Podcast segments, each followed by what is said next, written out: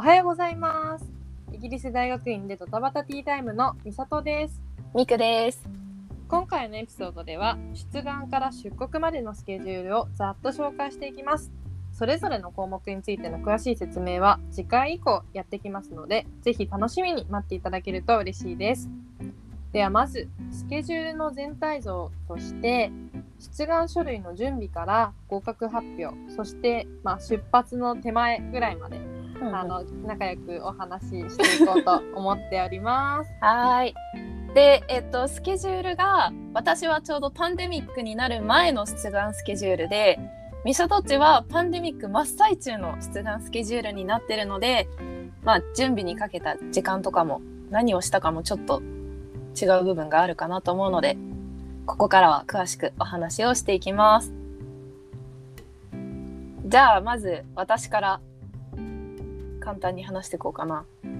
と私は留学に行こうって決心したのはだいたい大学の2年生終わりあの2年生の春休みあたりから3年生の初めくらいで他のみんながだいたい就活を始める時期に留学に行こうって思いました。っていうのも早い早いうん早い早いかなまあでもなんかそのほら就活みんなが始めてこういろいろし会社のこと調べ始めるじゃん。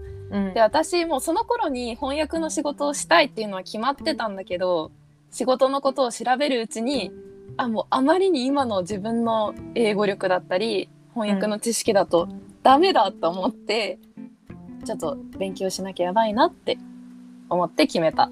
うんそうであとはまあ普通に卒論で翻訳について調べててああ翻訳って面白いもっと研究したいなって思ったのも理由の一つかな。まあなので結果としてかかった時間全体の時間は約2年くらいかかったかな準備には。えうんうんうん。ミサトチはどうだった？で私は留学のあの決断からうん。準備にかかった時間は約半年ぐらいで早いねすごい。なんかあのドタバタ決めちゃったところもあったから、はいはいはい。そうそう私の場合は留学院の留学に行きたいって思ってたのは、まあ、大学の2年生からなんだけど、うん。実際に行動を起こしたのが大学4年生の6月ぐらいかなっていうところで、そう。まあでもあの学部でやってた言語とは違って、大学院では国際開発のことがやりたいなっていうのは頭にはあったからうん。まあそれが理由になって4年生の6月から必死で準備しました。いやーすごいよね。ミサトチはあれよな。フランス語をやってるんだもんね。そうそう大学ではフランス語をやってて、うん。まあ、フランスの留学に行ってまあそれで帰ってくることになりうんそうそう ね。後で話すんだけどうんうん。で院の留学を決めました。なるほど。でまあ院に行くって決めてどういうことをいつし始めたかっていうのは、まあ、さっき言ったように大学2年生終わり、まあ、3年生に上がるちょっと前に決めてからはその2年生の春休みに BEO っていう海外の大学院への出願を手伝ってくれるエージェントさんっていうのがいてまあそこに連絡を取ってたくさん学校のパンフレットとかあとは留学イベントみたいなやつがあって、その時はまだパンデミックじゃなかったから実際に会場に行って、実際にその大学のスタッフとかも話せたんだよね。あそうなんだ。えそう羨ましい。そうなんだよ。でその大学の院のスタッフの人たちと話してメール交換してパンフレットもらってみたいなのをまあいろいろしながらだいたい3年生の夏頃ぐらいまでに学校調べどの学校にしようかなっていうのをいろいろやって最終的に4つに絞りました。うん。結構ミサトチは私はうん。うーんとまあ大学4年の6月にもうドタバタ始めたからはいはい。そう学校をもちろん現地のスタッフの人に紹介してもらうこともまあ難しくて、まあ、でもオンラインであのセミナーはいくつかその BO がやってくれてたので、あのやったんだけどっていう感じかな。それで私の場合は、まあ、イギリスに行くっていうことをまだ迷ってた時期だったから。えー、そうだったんだ。そうそうなんか例えばさヨーロッパだとあのちょっとお安い国とか あるじゃない そうね。そうだからうん。それで迷ってたり、まああのフランスの大学院ともちょっと迷ったりしてて、最終的に大学の候補3つに絞ったのは私は11月？うわすごい。うん。結構ギリギリの。そうそうそじゃあ次は出願書類についてですね。一番大変なとこだよねここが。う、うん、山場。山場。でまあ準備しなきゃいけないものはアイエルツと推薦書と自己推薦書とまあその学科とかコースによってはその他のものとパスポートって感じなんだけど、もうアイエルツはね私全然取れなくってスコアが結いや信じ局られないよ今から考えたら。いや違う本当に取れなかったの。もう大変で結局取れるまでに5回受けた。5回くらい受けた。いや努力の賜物だよ本当に。嬉しい。でもだからその初めて IELTS のテストを受けたのが3年生の4月で、うん。結局理想のスコアを取れたのが4年生の5月で1年かかってるんだよね。そうだからちょっと英語力心配だなって子は早めに準備を始めた方がいいかもしれないなって思う IELTS に関しては。うん。で、まあ、推薦書は私はどの学校も2通必要でなんかね私結構運がよくってたまたま取ってたその3年生とか4年生で取ってた授業の先生が2人とも英語ができる先生でうん。でしかも私のことをすごいよく理解してくれてる先生何回か授業を取ったことのあった先生だったので、まあ、それはもう素晴らしいものを書いて いただけてねラッキーだったんだけどうん。なんか多分人によっては推薦書を書いてくれる先生がいないとかそういう人？そうあとは大変だった私、ちょっと美里ちゃんの話は後で聞くとしてね。うん。そう。まあそういう感じなのでちょっと早めに授業のことどの授業を取るかっていうのは推薦書を書いてくれる先生の授業を取ろうかなっていうっていうのも考えながらやった方がいいかもしれないね。その通りうん、で自己 自己推薦書はもう私は本当ネイティブの先生にチェックをしてもらってアドバイスをもらいながら書いた。あと私は行く学科がその翻訳学科だったから翻訳テストがある学校があってうん。だから多分学科によってはポートフォリオを提出してくださいみたいなその他のテストがあるところもあるのかなと思うのと、まあ、あとはパスポートが留学留学期間中をカバーできるやつが必要で新しく10年のやつを取り直した。うん。10年分のやつを、結構うん大事だよねここ。そうねこれがないとねビザ取れなくなっちゃうから。じゃあミサどっちはどんな感じかしら、はい。私はアイルツはうんと一回受けましたね。一回で取れたいうののもその私本当にアイエルツのやっぱ最低限のスコアがないと大学院留学自体を考えられないっていう時期にもう来てて4年生の6月だったから。とりあえずこれを取ってから物事は始めなきゃみたいなところだったのね。うんうんうん。そうだからあのではちょうど7月にうん。勉強始めて8月のを受けたんだけどいや強い。強すぎる。あの1ヶ月本当に集中してうん。もうこれ取れなかったら後がないって思って、うん。まあ、とりあえずやったって感じでした。はい。もうこれが正解よお金も節約できて一気に集中して素晴らしい。まあ、個人的にあのコンピューターベースドをうんちょっとおすすめするんですけど、まあまあ。そうだね。まあその話も次回ね アイエルツの話をするときに、はい。そうそう。そんな感じでした。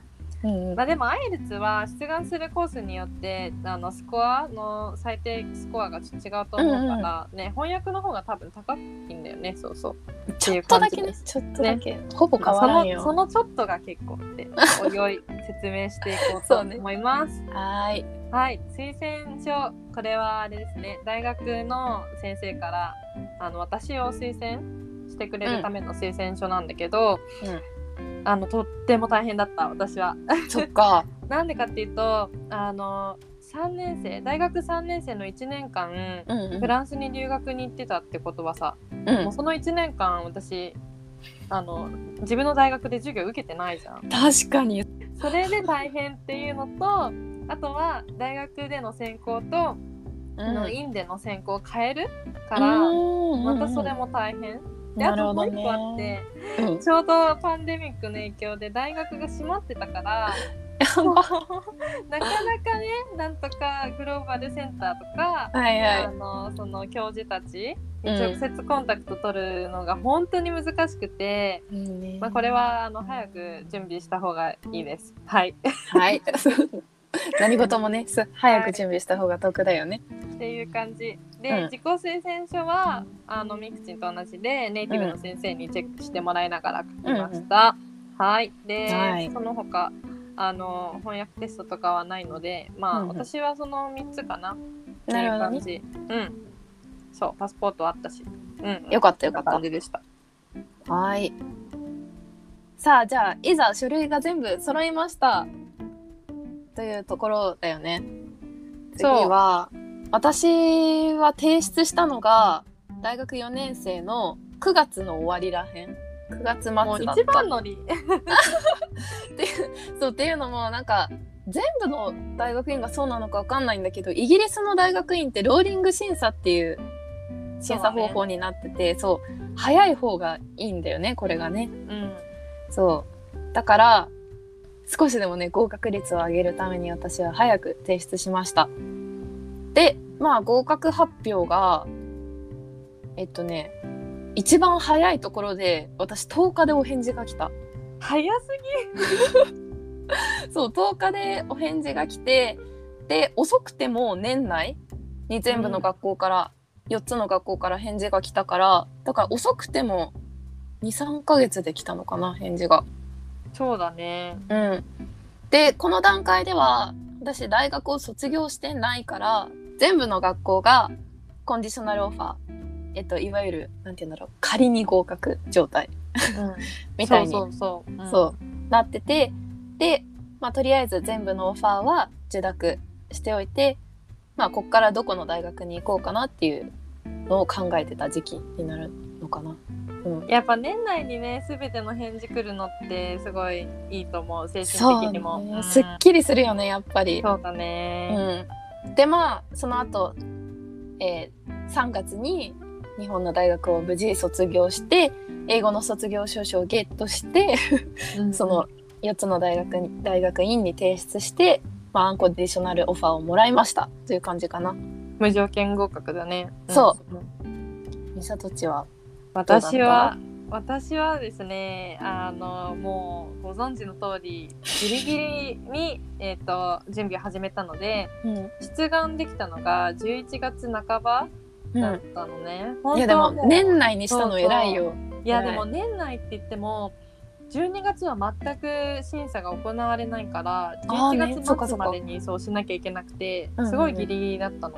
おお、それで12月にっていうか年内に帰ってきたオファーが1個しかなくて、うん。まあでも 1個帰ってきてすごいよくて。そうだよ。まあ安心安心ここに行くことにしたんだけどね結うん局。うん。そうそんな感じで。あとの2つはあの年明けてから1月とか2月とかに帰ってきたっていう感じでした。なるほどうね。ん、でまあ大学卒業がそうだよね。してからまた大学の最終成績証明とうん卒業証書を英語のを提出して無条件合格、アンコンディショナルオファーをもらいました。はいい、やいいね。私たち学生だからこういうなんて言うんだろうコンディショナルオファーいわゆる仮の合格をもらって、アンコンディショナルオファーに変わるっていうステップを踏んでるけど多分社会人の人とかがやるとまたちょっと違うんだよねそこが。そうだね最初からもうコンディショナルじゃない、アンコンディショナル 無条件合格をもらえるはずでね。す。うん、まあ英語のねあのテストとかがちょっとスコア足りないとあそうそうそそうそうだから後追いで英語のスコアをまあ出せるっていうう。うんコースもあったりします。うん、なのでちょっとね自分の行きたい大学はどうなのかちゃんとリサーチするのは大事かな。うん、じゃあまあこっからはまあいろいろあってねちょっと例のパンデミックのせいで2人ともドタバタし始めたんだよね。ここまではまあまあ順調だったんですけど 事件発生ということで。そうなんですよ。そうね。で私は要は2020年かな日本の大学を3月に卒業してまあ、着々とねあ9月に投影するんだと思いながら準備をしていたらうん。えっ、と、なんとですね5月に第一志望校からパンデミックの影響で今年はコースを開校しませんっていうメールが来るの。しかもこれ誕生日に来て私。いやー辛い。やばくない？もん泣いたんだけど本当に。う でまあその仲介をしてくれてた BEO っていうところの担当スタッフさんのおすすめもあってん。学校とね直接メールのやり取りをしてどうにか開校できないですか？とかどうにかオンラインででもいいので今年やれませんか？とか結構あのやったのよ。メールのやり合いをしたんだけどまあねダメでした。でまあそのうちそのうちっていうかまあ来年次の年になったらやるかもしれない。保証はできないけどねって言われて。怖い でまあ親とも話し合って、まあ、大金をかけて1年という年月をかけて留学に行くんだからその第一志望校に行けないなら、まあ、しかもパンデミックも流行ってるし今年行かなくてもいいんじゃない？1年勉強してから行ってもいいんじゃない？っていう風になって結局その、その年に取れた合格点を次の年に持ち越すいわゆるディファーをすることにしました。でリパうん。そうディファーをしたんですよ。何が最悪ってねディファーした時点でその私の IELTS スコアが無効になっちゃってっていうのも IELTS の有効期限って2年しかないのよ。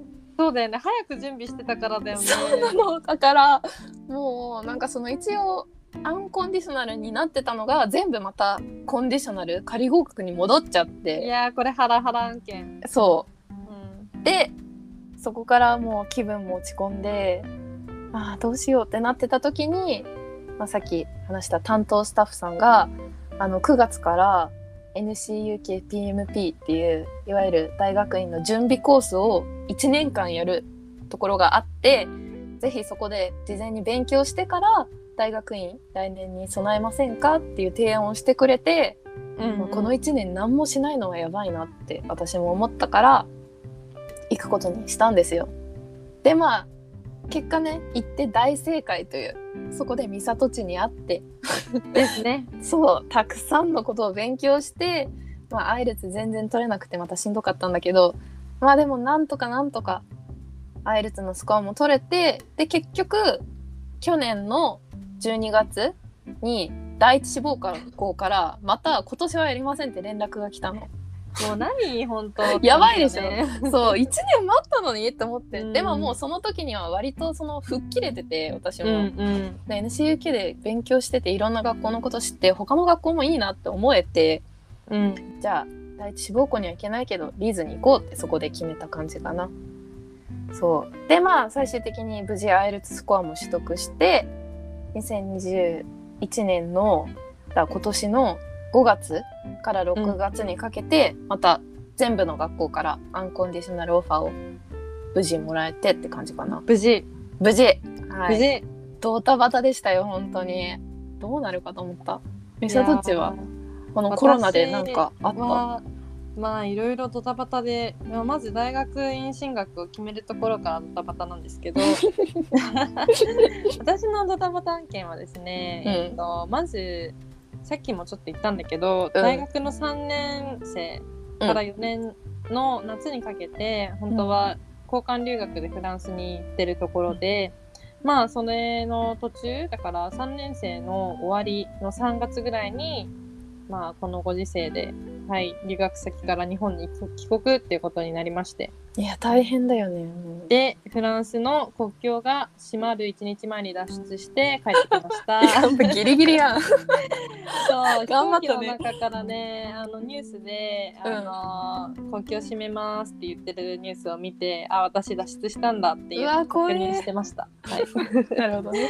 そうっていうドタバタに巻き込まれて、まあ、うん。無事出たからねよかったんだけどうん、うんで帰ってきて、まあ、もう4年生ということでもともとちょっと就活とかいろいろ進路については考えてたんだけど、うん。まあ、大学院進学とあの就職が決めきれない中で、まあ、6月にあの大学院進学しかも留学することに決めました。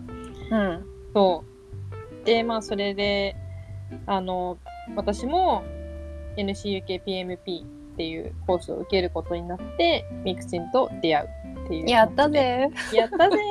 もうね、ここで学んだことはね、たくさんあるよね。あいや全然スポンサーとか受けてないんですけど、また話します。ちょっとね BO に私たちめちゃくちゃお世話になってるからね。そうそうそうそう。BO なしでは語れない留学準備っていう。そうそう。イギリスそう、うん。イギリスの大学院に留学検討してる人はマジで連絡取った方がいいと思うん、本当に。ううんそう、ね私はね、なんか、あの、BO のエージェントは、あの、使わせていただいて、コースを受けるかどうかは迷ってたのね、正直。あそうだったんだそうそうそう。えでもまあ、受けることにして、うんでも受けてよかったです。はい。いや本当によかった うん。ってじゃあ、いう感じ。うん。そうねまあここまで終わって、まあ、2人ともアンコンディショナルオファーをもらって、うん。無事 PMP コースも終えてうん。で私はね6月ぐらいにリーズからキャスが届いて、うんキャス、うん私も。キャスそうキャスってなんて言ったらいいんだろう？キャスなんなんだっけ？なんかビザの申請のための。そう。そうそう。必要なねちゃんと生徒ですよみたいな感じの、うんうん。この人はここで学ぶのでっていう大切な情報がいっぱい入ったキャスっていうものが届くので,、でまあそれを持って6月末にビザ申請をして まあちょっとビザ申請もまた私やばい、ね。やらかしかけたけどまあ大丈夫だった話ねうん。めっちゃラッキーだった。それもまた今度話そうかな。そう。私も聞きたい。話します。でまあ無事1週間半くらい1週半くらい1週間半くらいでビザゲットして美里ちゃんもそれぐらいだったよね確か。そうだね。うん、うん。でまあ今はちょうど寮の申し込みとかかな。っていう感じです、はい。じゃあ一応これでざっと留学をしようって決めてからうん。出国間近までのスケジュールがこんな感じでした。ね。なんか長かったようで短かったようなちょっとよくわからないけど。そうね。なんか個人的にはあっという間に感じたな。っていうかアイエルツが重すぎた私の場合はうーん。そう。まあまたアイルツもちょっと掘って話そうね。話そうね、じゃあ今回はこんな感じで。はい。はいということで今ざっと語ってきましたがお分かりいただけたでしょうか？分かってくれると嬉しいな。分かってくれるとって。また何かあのリクエストがあったら、えー、とコメントをどしどし待ってます。はい。質問とかもね、ぜひぜひ。ぜひ。で次回は、えー、と出願リサーチからどうやってあの進学先の専攻とかコースを決めたのかについてお話ししていこうと思います。はいはい。じゃあ今日もありがとうございました。ありがとうございました。